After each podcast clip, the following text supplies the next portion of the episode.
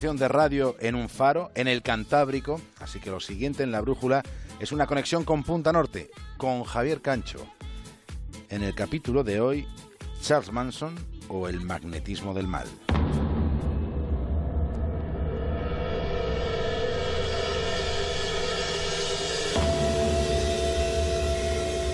Charles Miller Maddox nació en Ohio en un mes de noviembre de hace 83 años, aunque ya de niño heredó el apellido Manson de su padrastro. La vida de aquel muchacho estuvo desestructurada desde el primer minuto. Ya de mayor, a Charles le entretenía recrearse en la historia de su infancia, a la que solía añadirle algunas grandilocuencias innecesarias. Contaba que su madre le parió cuando ella solo tenía 16 años de la mujer que le trajo al mundo también contaba que era alcohólica y que era prostituta. Al poco de cumplir cinco años, su madre y su tío fueron a la cárcel por el atraco de una gasolinera. A partir de ahí pasó por varios reformatorios, de esos donde lo único que se reforma es la inocencia. Con 13 años, el adolescente Manson ya empuñaba pistolas para conseguir dinero fácil.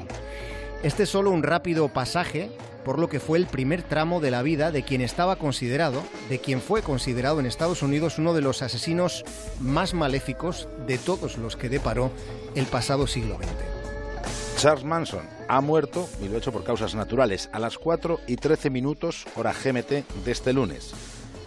La que a continuación vamos a contar es su historia.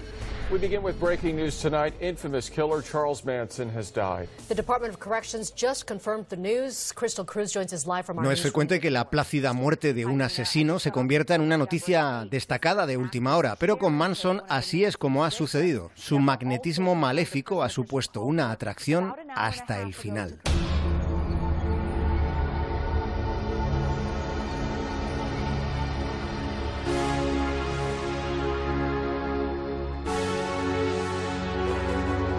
Una espiral de violencia aconteció durante dos noches. Fue en agosto del año 1969. Y ocurrió en Los Ángeles, en California. En aquellos hechos podemos encontrar una fehaciente representación de la maldad a la que puede llegar el ser humano cuando deja de pensar. A Charles Manson le gustaba considerarse mitad mesiánico, mitad maldito. Decía que tenía una parte de Jesús y que tenía otra parte de Satán. Charles Manson envió a un grupo de sus seguidores a una casa para matar y destruir todo lo que allí se encontrara. Eran conocidos como la familia. Irrumpieron en la vivienda de la actriz de Hollywood Sharon State. Sharon estaba embarazada de ocho meses. Ella, su bebé y otras cuatro personas que estaban en aquella casa murieron apuñaladas en aquella noche infausta. La actriz Sharon Tate era la esposa del cineasta Roman Polanski. Con la sangre de aquella mujer que estaba a punto de dar a luz, pintaron la palabra cerdo en la puerta del chalet.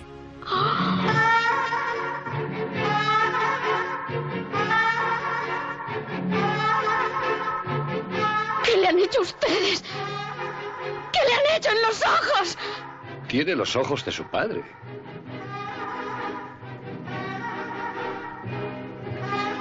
¿De qué habla usted? Los ojos de Guy son normales.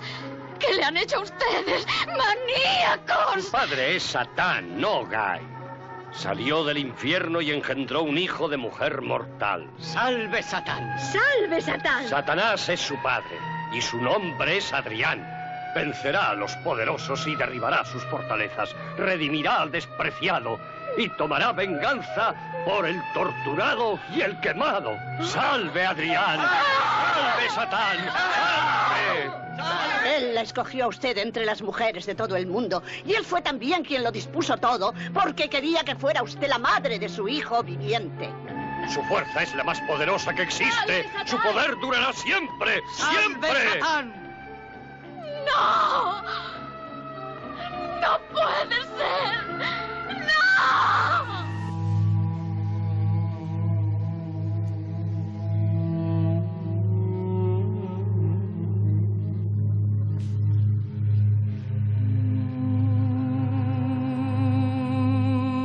La familia era una secta y fue secta homicida. Charles Manson nunca se manchó las manos de sangre. Él hizo de guía de la muerte. La familia estaba formada en su mayor parte por hippies de clase media. Transcurrían los últimos años de la década de los 60, que fue un periodo bastante poliédrico en Estados Unidos.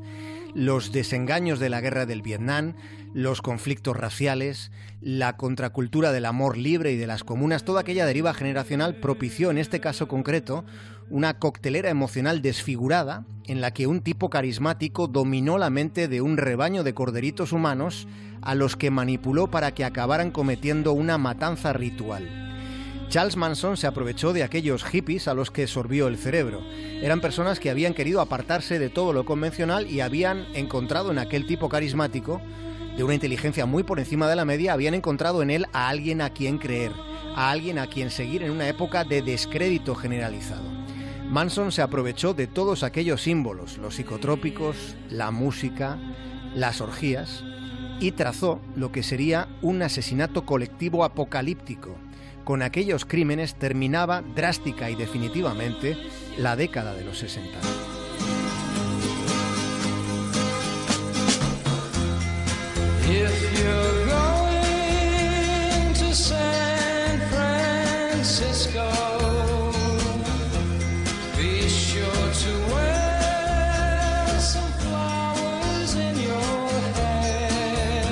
Todo fue muy salvaje, pero también muy grotesco.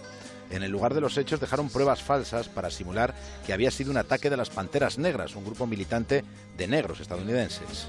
Después de los crímenes de la primera noche, durante la segunda mataron al matrimonio formado por Leno y Rosemary LaBianca. Lo hicieron en otro barrio de Los Ángeles. La idea loca de Manson consistía en que aquellos crímenes fueran el detonante de una guerra racial en Estados Unidos, después de la cual él acabaría siendo el líder absoluto.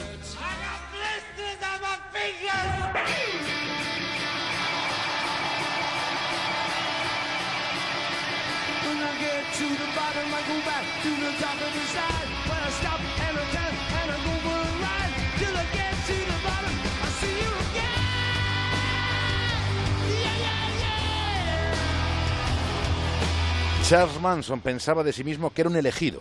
Tenía manías persecutorias y un pronunciado narcisismo. Y esta canción es un ejemplo. Estaba convencido de que había un mensaje cifrado pensado exclusivamente para que él lo identificara en este Helter Skelter de los Beatles. Él interpretó que este tema era el resorte de la guerra racial. El plan consistía en que él y sus seguidores, la llamada familia, se esconderían durante un tiempo en una ciudad subterránea en el Valle de la Muerte de California y serían los únicos supervivientes blancos. Después, y desde su mentalidad racista y fantasiosa, estaba convencido de que al final los negros terminarían pidiéndole a él que fuera su líder por la incapacidad que los negros tienen para organizarse.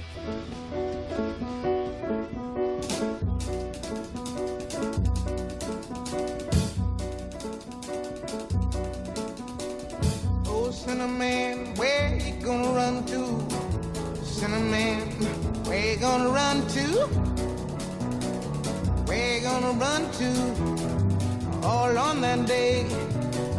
Run to? Año 1971. Manson fue condenado a muerte por conspiración para matar.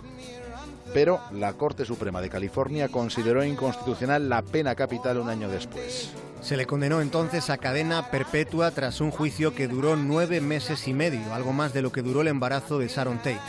Aquel proceso estuvo salpicado de incidentes constantes. A Manson le complacía mucho tanta atención mediática. Un día apareció con una esvástica en la frente que se había hecho con un cuchillo. En otra ocasión fue expulsado de la sala por adoptar la postura de la crucifixión y negarse a estar sentado. Otra vez pegó un puñetazo a su propio abogado.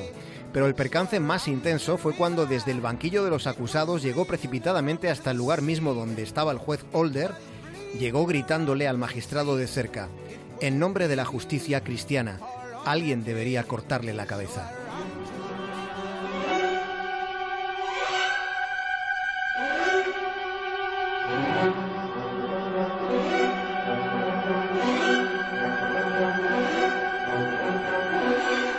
Charles Manson recibía miles de cartas en prisión. Su personalidad causaba horror, pero también fascinación.